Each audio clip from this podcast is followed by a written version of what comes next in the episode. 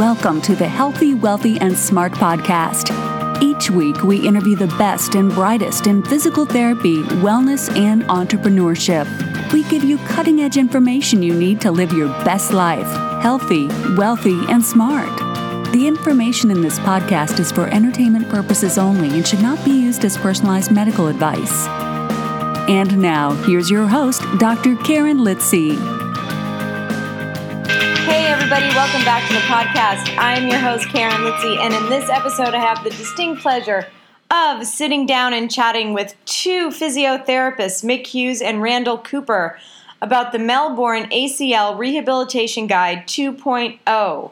If you're not familiar with Randall or Mick, Randall, who has been on the podcast before, is an experienced sports physiotherapist, founder and CEO of Premax adjunct lecturer at the La Trobe University Sport and Exercise Medicine Research Center, and fellow of the Australian College of Physiotherapists. As a sports physiotherapist, Randall has worked with some of Australia's most notable sporting organizations, including the Hawthorn Football Club, the Australian Winter Olympic Team, and the Victorian Institute of Sport. He consults from the internationally renowned Olympic Park Sports Medicine Center in Melbourne.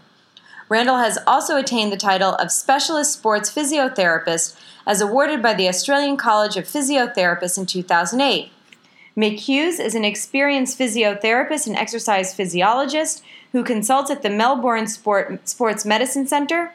He is currently completing a Master's of Sports Physiotherapy.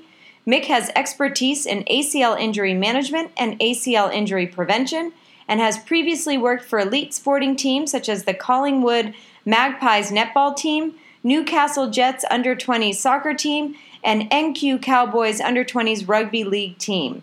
So it was a great chat on everything and all things ACL. So everyone, uh, have a pen and paper ready to take lots of notes and enjoy this episode. Hi, Randall and Mick. Welcome to the podcast. I should say, Randall, welcome back. And Mick, it's your first time. So thank you for coming on. And Randall, thank you for coming back. No, it was a great chat we had last time, Karen. So it's uh, great to be back on your show again. Yeah, thanks for having Thanks for having me, Karen. It's a pleasure to be here. Yeah, and so today we're going to be talking about the Melbourne ACL Rehab Guide 2.0.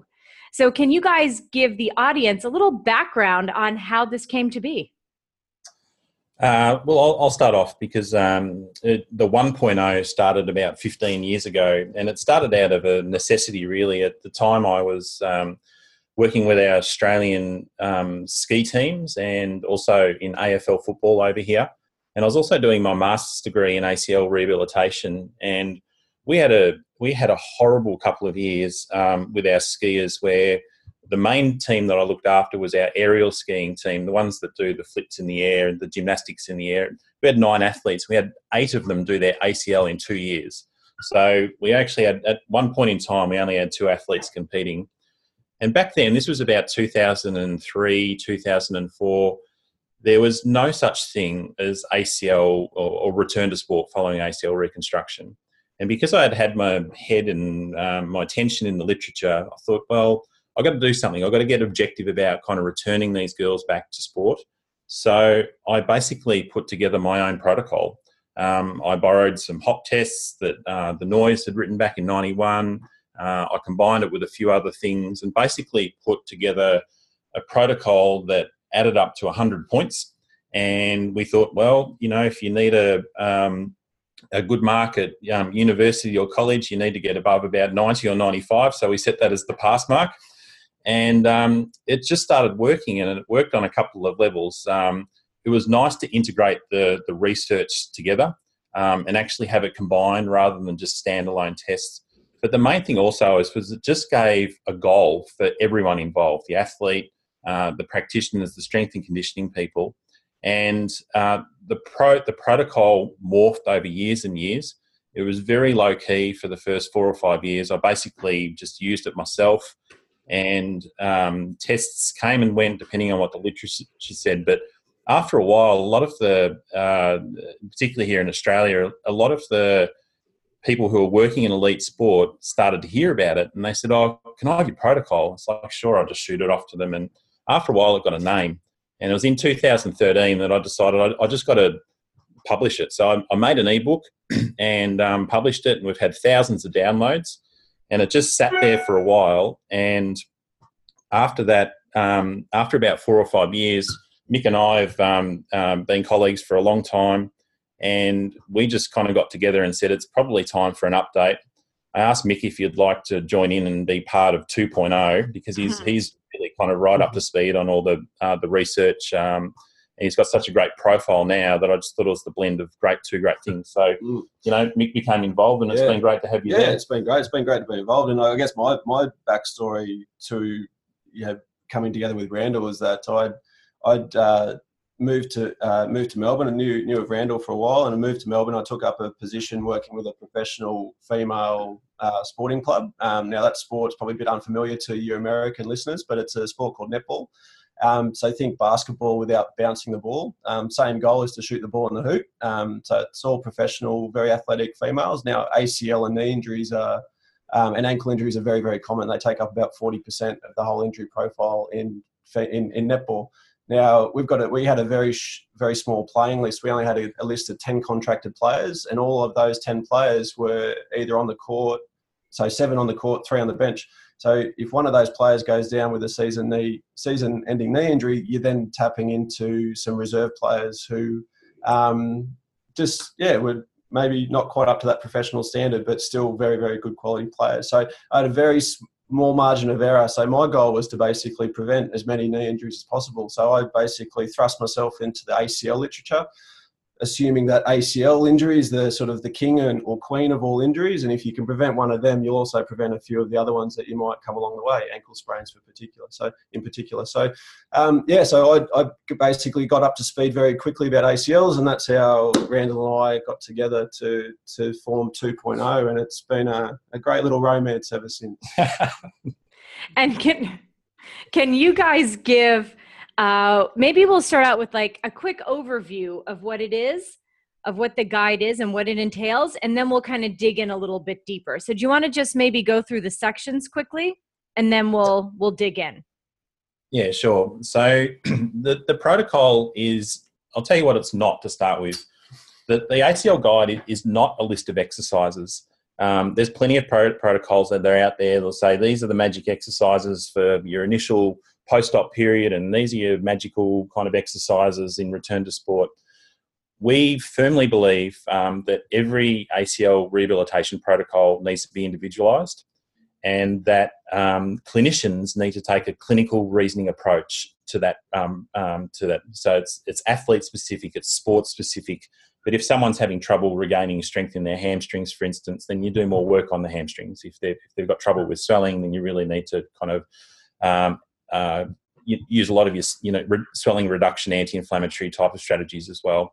So what the protocol is is it's really just um, a set of criteria uh, to move through and to help guide both clinicians and also athletes and patients to move through that ACL rehabilitation protocol uh, process um, with a bunch of very clear, easy to do, uh, criteria driven outcome measures and the protocol is split up into six phases. So we'll drill down a little bit more into each phase if you like, Karen. But the first phase is a is a pre-op phase. So that's really uh, um, ensuring that the athlete or the patient is ready for surgery.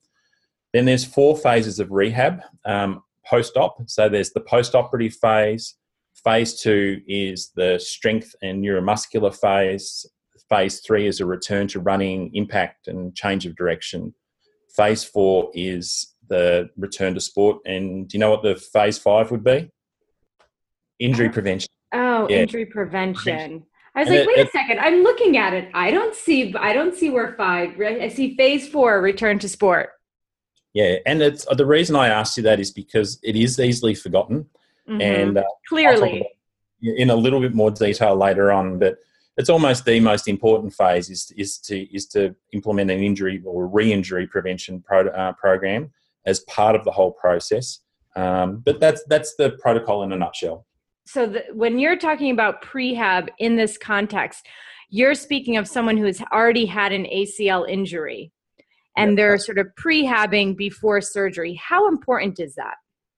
Huge, huge. Um, so there's been some really nice papers done uh, published just recently, and, and it's probably even stemming back a good five or ten years. But it's it's very very clear in the literature that if you uh, are really strong and you've got your strength up to an adequate level uh, prior to your ACL reconstruction, um, it puts you in a much better place, not just in the first 12 months post op, but many, many years down the track in a couple of different criteria. So, so look, there's one of the you know key key papers from ages like five five years ago um, clearly showed that if you've got higher KOOS levels, so the um, subjective questionnaire, the the if you've got higher KOOS scores leading into the operation, you're going to have better um, quality of life and better function in the knee um, up to six years down the track. Okay, so it's really important to get that strength and function up before the operation. Now, another really uh, good paper published just recently was showing that if you could do, and this, this compared, the, you might be familiar with the, the Delaware Oslo cohort and the MOON mm-hmm. cohort. So, so basically, um, the paper by um, uh, Failla um, from back in 2016 basically compared the, the Del- Delaware Oslo group to the to the MOON group. Now, the Delaware Oslo group did 10 extra sessions of neuromuscular training prior to the operation. The MOON group didn't. So they basically, the MOON group got the knee settled and went into the operation. The mm-hmm. Del- Delaware Oslo did 10 extra sessions over five weeks of um, neuromuscular training, strength training, and perturbation training. Now, what happened there? They looked at outcomes over two years, and what they found was that um, those that did those 10 extra sessions, once again, had better knee function uh, two years down the track, but they also had, had higher levels of uh, return to pre-injury sport as well um, at the two-year mark. So pretty pretty significant outcome measures there if you get nice and strong before the operation. Now, lastly, why, why we've added in the pre-op phase is that you can actually get some really good um, baseline numbers prior to the operation, which a lot of patients don't get. Often patients have their injury, roll up to surgery, um, and, and, and do the rehab. Whereas, one, once again, a nice paper um, from last year looked at when you measured um, strength and hop tests uh, prior to the operation on the uninjured side and use that as your return to sport baseline six months, 12 months post op, whatever you want to do. That should be used as the outcome measure to return to sport, not your six month post op score where you've got deconditioned, you've lost strength, you haven't been running, you haven't been jumping, if you're using that outcome measure for your return to sport testing, which is known as the limb symmetry index, if you're using that, you can certainly overestimate someone's person, someone's ability to return back to sport. So that's why we've included that too to capture some really nice information. So it's really three three uh, three pronged attack as to why we should be doing some really good pre-op.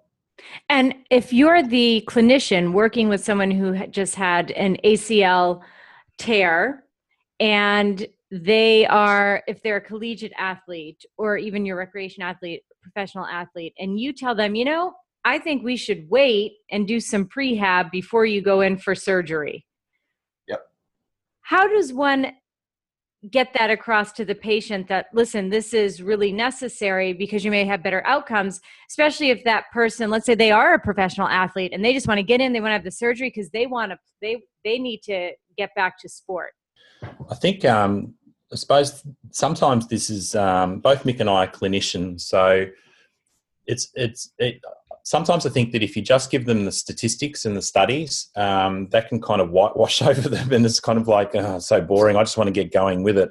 What, what I tend to use is I'll, I will tell them, and I'll, I'll reflect on the studies that um, that Mick has kind of mentioned already, but then I think the, the most powerful thing is is then giving examples of where it's worked um, with patients in the past and where it hasn't. And um, going back to um, my experience all the way back about uh, 15 or 16 years ago, we had an athlete who um, injured her knee in the Winter Olympics and it was really quite bad and had a lot of media attention around it as well. And she went straight into surgery. She literally injured herself. She was on the plane back to Australia within um, 12 hours and within 12 hours of landing back in Melbourne, uh, she was in surgery and she combined injury. She had an ACL, MCL. She basically blew her knee in half. And it took six months to regain her range of motion. It was horrible. Like it was just a, so bad. And I, I, think if we'd had those studies that had shown that, you know, that, that we should have waited two or three, you know, even two or three months and she regained her range of motion and uh, got back, she would have actually been ahead at that six month point compared to others. So um, if I, if you can combine a, um, a good story, so the uh, that resonates kind of like with your athlete or your patient, combine that with the um, uh, the, the, statistics and the, the, the, research that's out there, um, you can usually paint a pretty powerful message. Yeah, that makes sense, and and I think maybe putting it into the context of well, if we can get some range of motion, get your swelling down, and some neuromuscular control ahead of t- ahead of surgery, you'll be that much further ahead out of surgery. No, that's right. And the other thing to consider also, and this I don't want to open a can of worms here with um, conservative versus um, surgical, but no, there's a lot more people these days who are debating whether, um, and their patients as well, whether they actually need the surgery. Yeah. So in this situation, like um, if you give them that really good pre-op post uh, pre-op period where they do their rehab you get quite a number of them who will really start to question whether they need that ACL reconstruction done kind of during that pre op phase anyway. And now, you know, you had mentioned as you were going through the sections of the uh, the guideline that you don't give very specific exercises to do within each phase of the guideline. Why is yeah. that? Yeah, no, I think we do, and and look, I, I don't know if that's a a um, I, I don't know. I, I, think my training and Randall's training, and maybe some of the training here, and it might differ from country to country, but certainly uh, our level of experience um, shows that we, we shouldn't be doing protocols. I think you know cookie cutter programs and, and recipe based programs is just not an ideal way to go. And we know that yeah, depending on the sport, depending on the age of the person, depending on a lot of different factors, you know, some exercises simply don't suit or are completely irrelevant. So really, it should be a, a really strong clinically reasoned approach. Um, and, the, and the fact is, after a certain period of time, and, and generally this time is any time after three months, a lot of this, a lot of the rehab is really um, strength and conditioning based, where you know they should be in a gym doing all sorts of different things, and certainly gearing up to return to sport. Now, every sport demand is also very different too. So the exercises one selects to match the demands of the sport is going to be very different. So it, we, like I said, I, we certainly don't run a dictatorship here of, of saying you must do this, you must do that, and I, think that's that's not a good way to go. So, and the other reason being is some people just don't don't love the gym. You could write the best gym program for someone, and they won't do it, and then they'll have a poor outcome because compliance is low. So you need to be able to be very flexible to um, prescribe exercises that will match the person's um, enjoyment. Um, so that, that's what that's why we haven't included any exercises whatsoever. Rather, we've included criteria that some that people must or should pass between phases of rehab. Yeah, so you're telling us we kind of have to think a little bit more. Absolutely, you right? should think. just be dictated by the orthopedic surgeon's protocol. Yeah, use, use your head a little bit. Yeah. Yes, exactly. Because the demands of, let's say, someone doing a, a triple hop for the Olympics are going to be much different than the demands of a 16 year old volleyball player. Yes. Right. Yep, absolutely. Okay, so it allows you the flexibility to kind of tailor your programs to the person in front of you, which is yep. vitally important. And even, you know, the more sedentary person, someone who's a 40 year old recreational skier um, or even just a recreational runner who unfortunately tore their ACL playing a social sport, running around, they don't need to be doing plyometrics and all that kind of stuff. They, you know, it'd be nice to do some skipping if they want to run again, but you know, some of the you know high level tasks that they need to perform won't be nearly as as as tough and demanding as someone who's going to return back to high level basketball, for example, too. So um, certainly, the every every ACL reconstructed patient shouldn't be painted with the same brush. Yes, absolutely. And now, speaking of running, let's talk about that. Running is obviously a a big milestone in an ACL rehab. How do we know as clinicians when this athlete is ready to go back to running after their ACL surgery? And is there an ideal time frame for that? Yeah, it, it's a really um, commonly asked question, and, and we really do have a, a, pretty huge gap in the literature as we speak. There was just a recent um, review of um, over 200 papers um, highlighting that big gap. Like we know that you know people, there's a certainly lowered risk of re-injuring your ACL or the other side when you return back to sport. But when when do people when are they safe to run, or when is it safe to run, or when they should? We we don't really know that very well. Um, at the moment, that sort of paper of over 200 papers uh, looked at you know, the, the time point being the most common indicator, and, and on average, that time point is three months. In our ACL rehab guide, we, we've used that sort of three month mark, and that's purely based on the biological healing times of the ACL reconstructed ligament. So we certainly don't want to add any extra load to the knee while it's revascularization.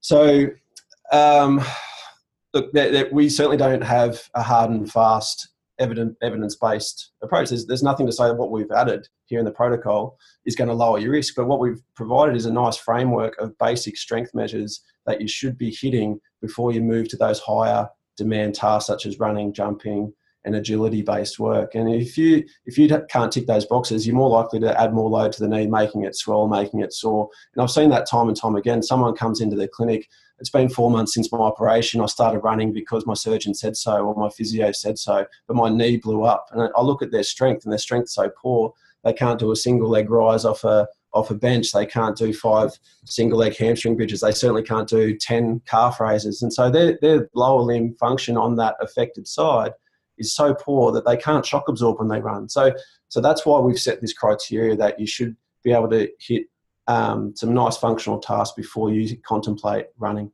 And I, just to jump in there, um, Karen, I think also to add to that, I mean, it's the phase two kind of assessment basically where we look for people to kind of pass those uh, tests. I won't go through them all now. People can download the guide. It's only a few dollars, so um, it's easy to see there. There's about a dozen tests to, to kind of run through, and they're mainly just strength based. But as Mick said, you know, like there is some concern over whether you're doing any damage to the graft, but it's also about optimizing your rehab because, as Mick said, it's it's whether the joint gets irritated, gets synovitic, uh, whether you get patellofemoral pain by going back kind of too early. Yeah. These are the things that will slow the rehab down. So, kind of timing the running, but also not. It's not a black and white decision as to, to say, all right, well, today you're not running and tomorrow you can go back to running 30 miles a week. Um, it has to kind of be a slow blend. But to, again, to use that criteria driven framework so people have that. And it's a nice goal, kind of like a third of the way through rehab as well, to kind of say, all right, these are the things that you need to tick off before you can start progressing with your running program as well. Yeah, and I would imagine making sure that strength and balance and proprioception is adequate is important because you want to make sure that if someone's running, the forces are distributed evenly through the lower limbs. Because if not, you're going to get stress on that graft and then you're going to get that angry, irritable knee. Yep, absolutely. And so, are you also looking at quality of running? So, if you're having someone run, you're not just saying, okay, I did all these strength tests, go have at it, go for a run. Are you watching them run? in front of you for maybe the first couple of times to look at how they're the quality of that run? Uh, the short answer is yes. Um, but I mean, it's no different to any other kind of facet of rehab that the, the first time that you'll get someone to do a single leg squat as part of their rehab, they're a bit shaky and don't look so great. The first time that you ask them to hop, they're going to be very nervous about it and they won't look so good. And the same happens with running as well. So the way I do it clinically normally is that I will assess them in the clinic first. I like to see that they've come. Sometimes, I have to be honest, sometimes they don't have to tick every single box, but they have to tick most of them. And I also have to look at that kind of gut feeling, clinical kind of, you know, resonance, I suppose, for a better word, is that, yeah, I feel like they're ready as well. And then in the clinic, I'll just spend five with them minutes kind of running up and down the corridor really slow. Let's see how you feel. Not only is kind of like the, the quality reasonable, but then you can talk to them about what they need to change um, and then outline a, a running program that's uh, specific for them as well. I don't think that you're going to get anyone um, after an ACL reconstruction who ticks all the boxes and then just can run fluently like Usain Bolt. I think that they they they'll take a little bit of time to get in it. As a clinician, I think the main thing that you're looking for is that the knee is going to tolerate that load even if the biomechanics aren't quite perfect, but you're going to work towards getting them perfect over time. And you know, you had uh, sort of touched upon a little bit uh, the the first time they run, the first time they hop, certainly with single leg. There's going to be some trepidation and anxiety. How are you looking at anxiety in these athletes or in these patients? Because it's obviously after an ACL reconstruction, just like with mo- most surgeries, it goes beyond just the physical. So, how are you taking into account that person's um, mental state and mental readiness as well? Yeah, yeah, no, good question. Yeah, we've got so in, as part of the criteria, we've got three subjective questionnaires or patient-reported outcome measures. So we've got the IKDC, we've got the ACL RSI, and we've got the Tampa kinesiophobia scale, um, all of which are really nice um, snapshots of the person's anxiety, um, confidence, any fears associated with their knee. Um, so, so that's certainly part of the criteria, and we'll we'll have a look at those as rehab um, chugs away. Um, and it just it's a really nice thing. It's it's a very important thing to do, um, but it also opens up a conversation because once you've given the outcome measure to to the patient, you can sort of just scroll through the questionnaire and say, okay, oh, you. You've indicated here you've got a bit of concern, a bit of worry. You know, let's let's talk about that. And if it's a fear about running, jumping, or landing, then it's you know, then you can sort of break down their movement patterns. Are are they still a bit weak in the quad, or are they just a bit tentative? And if it's just if they're just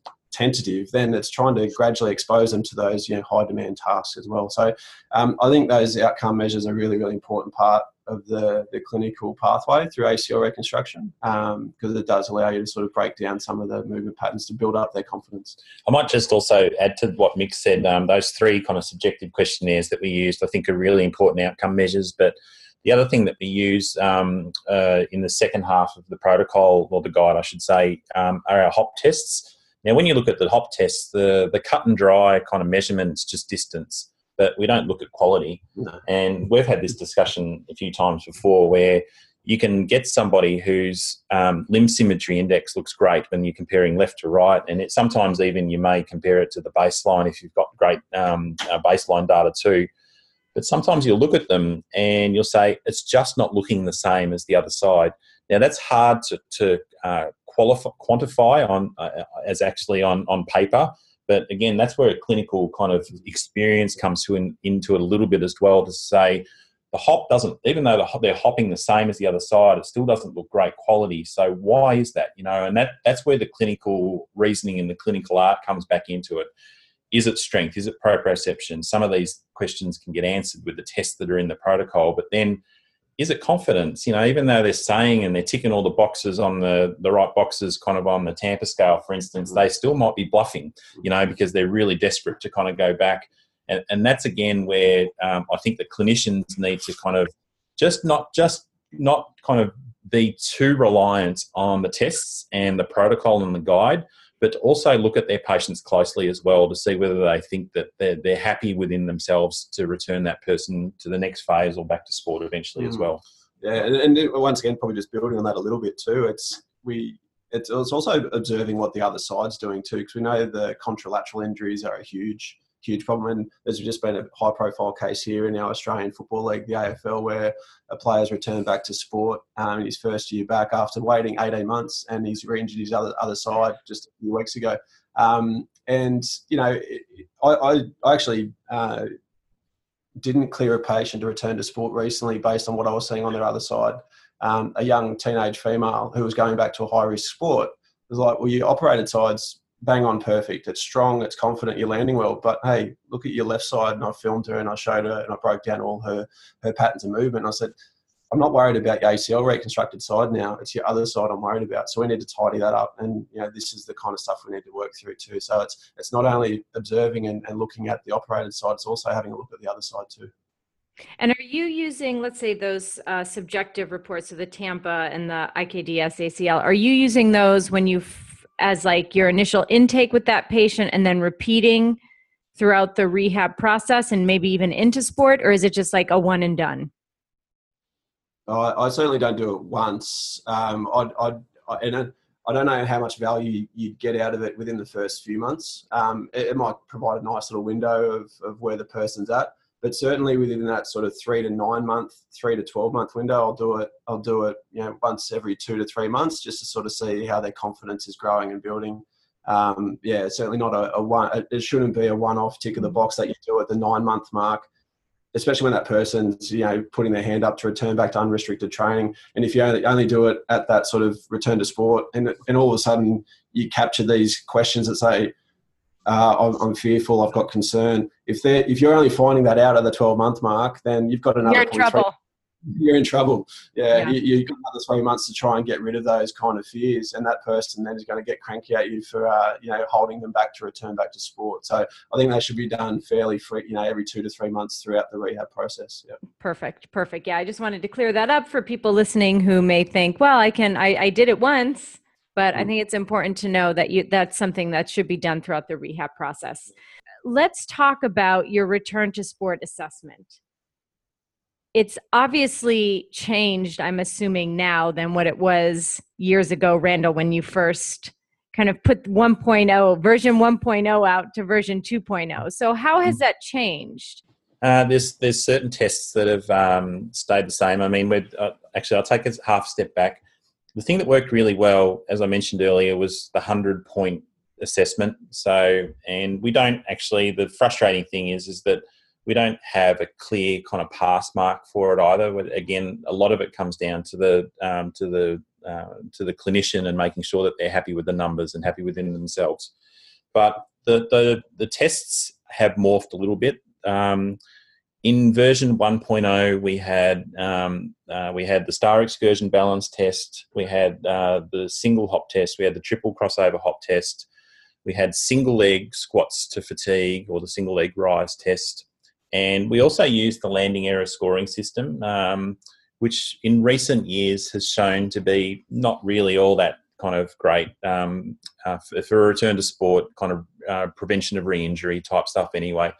So uh, we've changed it a bit. Uh, there's more hop tests. Yeah, yeah. Um, so we've added in uh, another two hop tests. Yeah, so we've got the the triple hop, the straight line triple hop, and we've also got the side hop as well, which um, which I like. I, I, think they're nice additions to the to the program. Um, so the, the, the single, the triple, triple straight, and the triple crossover certainly form a really strong evidence base, which have been used in two recent papers looking at uh, re, knee re-injuries, ACL, and other types of knee re-injuries in the first couple of years. Um, but also, too, the side hop is a really I like it in particular because it's an endurance-based test, and you can start to see quality issues creep in, especially with someone that's fatigued uh, on both sides of the body. So uh, that's one of the new ones we've, we've certainly added in, which we're, we're really excited about. We've um, also one of the couple of the other things that we've added in. Probably the main one is also testing in a state of fatigue. So, and why um, is that important? Injury, uh, ACL injury in the first place. That fatigue plays a factor. That's been known for a while. The second thing is um, is that it's also been shown with recent studies that the limb symmetry index can change dramatically when people are tested in a fatigue state. So they may have um, 90% limb symmetry index, which has kind of been the benchmark for a while um, when they're tested fresh. Um, but when they're in a fatigue state, you can see that that limb symmetry index between left and right uh, changes significantly. So Mick and I uh, thought that it was a, a, very pertinent time to kind of pop in um, some hop testing and some other tests in a fatigue state. We've also combined that with um, some fitness measures as well, because your fitness level um, is a huge part of um, injury in in the first instance, and also injury prevention in the second instance. So we've got a, a basically the return to sport test is now being divided into two parts. The first is is um, the, the hop test battery, the star excursion balance test, the single leg rise test, a couple of other things in there as well. But then also to do another testing session in a fatigue state where the athletes do two fitness measures, um, and that's compared against a baseline. And then after that, once they've got to a VAS of seven out of 10 fatigue, then they repeat some of these um, hop tests as well to see whether they're starting to get that disparity with their hop tests too um, because that's a concern for people going back that they may look good on paper, but once they're really tired, they may have um, some strength endurance issues, and that's what we've tried to reflect in the testing and the protocol now. Yeah, I saw a nice little uh, case study snapshot yesterday on Instagram. If you follow the prehab guys, they've got a on their um, their Instagram my stories. They've they put our ACL rehab guide to test on one of their patients, and they uh, tested that patient in a fatigue state, and his uh, scores were significantly lower um, in that fatigue state. So that was a nice little um, nice little case study there, which people can see. Um, but yeah, it's it's an important part. We should be preparing. I think this is the big thing. Like um, when a person wants to go back to sport, we, we we need to make sure they're best prepared to go back to, to sport and be able to resist fatigue. And certainly setting that patient up and, and preparing them for the worst case scenario when they return back to sport is very important. We, we don't want to sort of yeah, overestimate their ability to go back to sport based on outcome measures that are tested in a fresh state because that's not necessarily when you're going to injure your ACL. You might injure that. That there's been some uh, links to injuring your ACL in the first, you know, the first quarter of a game or the first few minutes of a match due to ineffective warm up. But a lot of the injuries that we, we tend to see is sort of more that fatigue based injury where the person just can't withstand uh, those forces any longer. Um, so yeah, very important to do that re- uh, return to sport testing in a fatigue state. And when we're talking return to sport, can you define what return to sport is? So when you're mm. talking return to sport and you're at the point where you're doing this testing, they're already doing components of their sport. Am I correct in saying that? So they're already, if let's say it's a, a soccer player, a football player, they may be already out on the field doing some components of the sport before before you do this sort of return to sport assessment. Let's say they're a more higher level athlete, right? So when you're doing these return to sport tests, are they perform are they return to participation? Is it sport? Is it performance? Does it how do you delineate that and and do you? Yeah, it's it's a pretty complex complex question. Yeah, I feel like that could be a, a, a, podcast in and of itself. But oh, 100%. Look, I, I think you, you, you, you're right in that, you know, the return to sport testing, certainly the patient should be doing some field, if they're a soccer player, for example, before they do that return to sport testing, there's no doubt they're going to be doing some aspects of their skill based training. And look, if they're running, jumping, and doing agility prior to prior to all that, of course they they can and should be doing some degrees of training, whether or not they're unrestricted training. I think that's a, a big one. So in that um, study back in 2016 that looked at ACL re-injury rates, their return to sport discharge criteria was based on once they hit that 90% limb symmetry on the strength and hop test, they were cleared to return to unrestricted training. So that that's kind of I guess where people should be taking these measures and applying it. So um, certainly before that, if they're if they're just building up strength and they're working up to that uh, return to sport goal, it should be considered return to sport, return to unrestricted training. Um, because then performance and, and eventual sport or sport return to sport and then return to previous performance are two very very different things For and, sure. and in, in, my experience and randall probably's got other experiences too um, i feel like a person needs at least a, one month if not more of unrestricted training to even get them close to the same level of speed and performance and agility and touch and all these kind of finer points of skill based sport before they even get considered to return back to play and be named in the starting, you know, 10 or 15 or whatever sport you're playing. And, and that, that's been my approach in, in the past with ACL reconstructed patients is that they must have at least a month of training and must play at least a couple of rounds of low, lower level play before they uh, go back to their pre-injury levels levels of sport. So that, that still is a good six week process that once you get the green light to go back to sport, it's not eventually, it's not an automatic go back to, to sport. It's, it's a process. I think I, I, just might add to that. Um, in the, the term "return to sports" mm. almost a bit silly, isn't yeah. it? Because yeah, it, you know, it's like, not so clearly defined.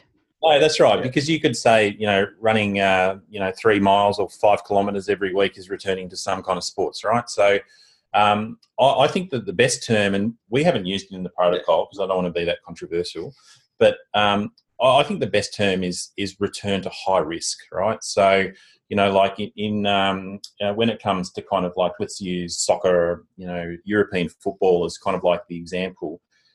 When those players get back to starting to do competitive drills where they're really cutting hard, uh, they're doing unconscious change of direction, uh, they're getting tackled, uh, they're in gameplay kind of situations. For me, that's return to sport. So that that they need to have kind of qualified all the criteria because that's high risk.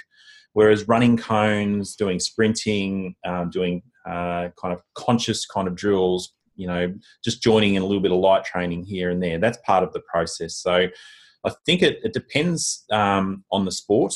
It depends on the clinician, but my take home message for most people would be to run the return to sport test as a return to high risk test. Yeah, because I think it's I think it's important for the listeners to know that when you're doing these return to sport tests, if you're it's not like they haven't been doing anything out on the field or out on the court and then all of a sudden you're going to do this and say okay have fun go ahead and, and return to your sport. Like they are already training with restrictions that maybe you've placed on them whether that restriction be time or whether it's no cutting or whether it's whatever those restrictions may be for the sport but i think it's important to know that they're already working at that level. You're going to like you said clear them for full return to return to risk or, perf- or performance they might not even get to performance the first time you clear them. I can't imagine that they do. Performance is a 12 month 18 month process yeah. yeah. some of the, the, studies on nba basketball players nfl players you know some of them nfl players sometimes even don't even come close back to their previous levels of performance nba players some studies looking at you might get to the same level of performance two years after they return back to sport right so performance is such a, an evolution in in the process. But return back to high risk sport, high risk activities certainly is the first tick of the box. Yeah, um, and so I think that then takes me to my next question, which you set it up perfectly. Is once you've returned to sport after an ACL reconstruction, are we done? In some way, in, in some ways, I think that um, on a personal level for that athlete, there needs to be some level of celebration because it's a long process. You know, like um, Mick and I were just talking before we went on this podcast about how quick people can get back, but it's going to be somewhere between if you're absolutely flying and have to push it six months, but sometimes you're not returning people back to sport for 18 to 24 months, kind of post op. So for them to kind of get back um, is a big milestone. And, you know, it usually requires a lot of hard work on everyone's behalf. So I think that at that point in time, it's kind of a nice point in time to say, well done but unfortunately, the job's not done because the um, the re-injury rates for such, for people who have had an ACL injury are high. The pooled statistics uh, is that you've got a five percent chance of redoing the same knee. You've actually got eleven percent chance of doing the other knee. So you're actually more likely to do your ACL than what you were before you had the ACL in the first place. Mm-hmm. So then, kind of going on and doing an injury prevention program uh, is really important there's not a lot of research around injury prevention uh, programs for re-injury of the graft. There's plenty of um, um, research around there to show that if you do an injury prevention program to, to prevent an ACL in a primary and initial first ACL injury, then that, that can be highly effective, 50% reduction in the injury rates. Mm-hmm. So I think there's a body of work there to still kind of do, but it's very important that for two things. I think the first is, is that they need to continue on with some level of ACL injury prevention program, whether that's an off the shelf thing like um, the 11 plus or yep. um, the netball knee. netball knee. There's five or six of them. We've got them listed in the guide as well. Or whether it's tailored a little bit with the team and the strength and conditioning coach. So I think that's really important. The other thing also is um, is that there may be a role to have those athletes monitored as well. Um, no different to the way, you know, like I know you've spoken to people about groin injuries and kind of, um, you know, doing squeeze tests and strength tests to make sure that uh, their adductor strength is staying up to scratch. Mm-hmm. I think in our area, which is ACLs, if people can maintain good hopping symmetry, yeah. good mechanics, yeah. um, strength, and also then comparing it. The thing is great if you go through the protocol, you go through the guide, and you've got all those um, outcome measures mm. that are there sitting, waiting, and can be used, then you can c- kind of compare that six months down the track 12 months down the track, 24 months down the track, if they're still in that same sport. Um, I think it, there's no evidence for me to back up what I'm saying here, but I think it makes a logical progression, kind of like in the way things are heading. Yeah, absolutely. And I think, like what Randall said, is certainly when when you get back to sport, the, it should be celebrated. But um, and and certainly there there needs to be some ownership um, on the the patient that they've now just naturally through their original injury, they've just now got an elevated risk. Um, so it sort of needs to have some ownership taken on board that once they go back to sport, it's just not all done and forgotten about. I, I, think it's like like brushing your teeth. These patients should be sort of waking up every morning without being, you know, consciously thinking I've got to do my injury prevention program. It should be just accepted that they, for the rest of their playing career, they commit to two to three strengthening strengthening sessions per week. A good professional club will also have those nice dynamic warm up warm up activities performed each and every training session, each and every game. So already they're putting themselves in that nice position. They've got a lower risk. But I think those regular monitoring and touching base with the physio staff um, medical staff within the club. Uh, I think that's an important thing. So whether or not that's a you know once every six month screening process where you look at your strength and hop tests, make sure things aren't dropping, but importantly looking at the quality of the movement over time and making sure that hasn't slipped. Because I, I think as soon as you start thinking that you're, you're you're good to go and things are things are great, I think that's when you can start drifting back into those old patterns of movement that led to that first injury from it that happened in the first place. So it's more about that quality control over time. And is the physio the person who is kind of making these decisions? So they're the ones doing this sort of the return to sport decisions, return to participation, performance, and and also taking the lead on a lot of this follow up care. Oh, that's a that's a really tough question, and it, it, I don't know how it is in the states and in Europe so much, but it's a controversial question here as well because um, there's there's physios who will do it. Uh, there's strength and conditioning people who feel that's that their role. Uh, exercise physiologists. I, I don't know. I, I don't know who. No, I, will I'll, I'll say it differently. I don't think there is a best person or a best professional to kind of do these tests as long as they're done.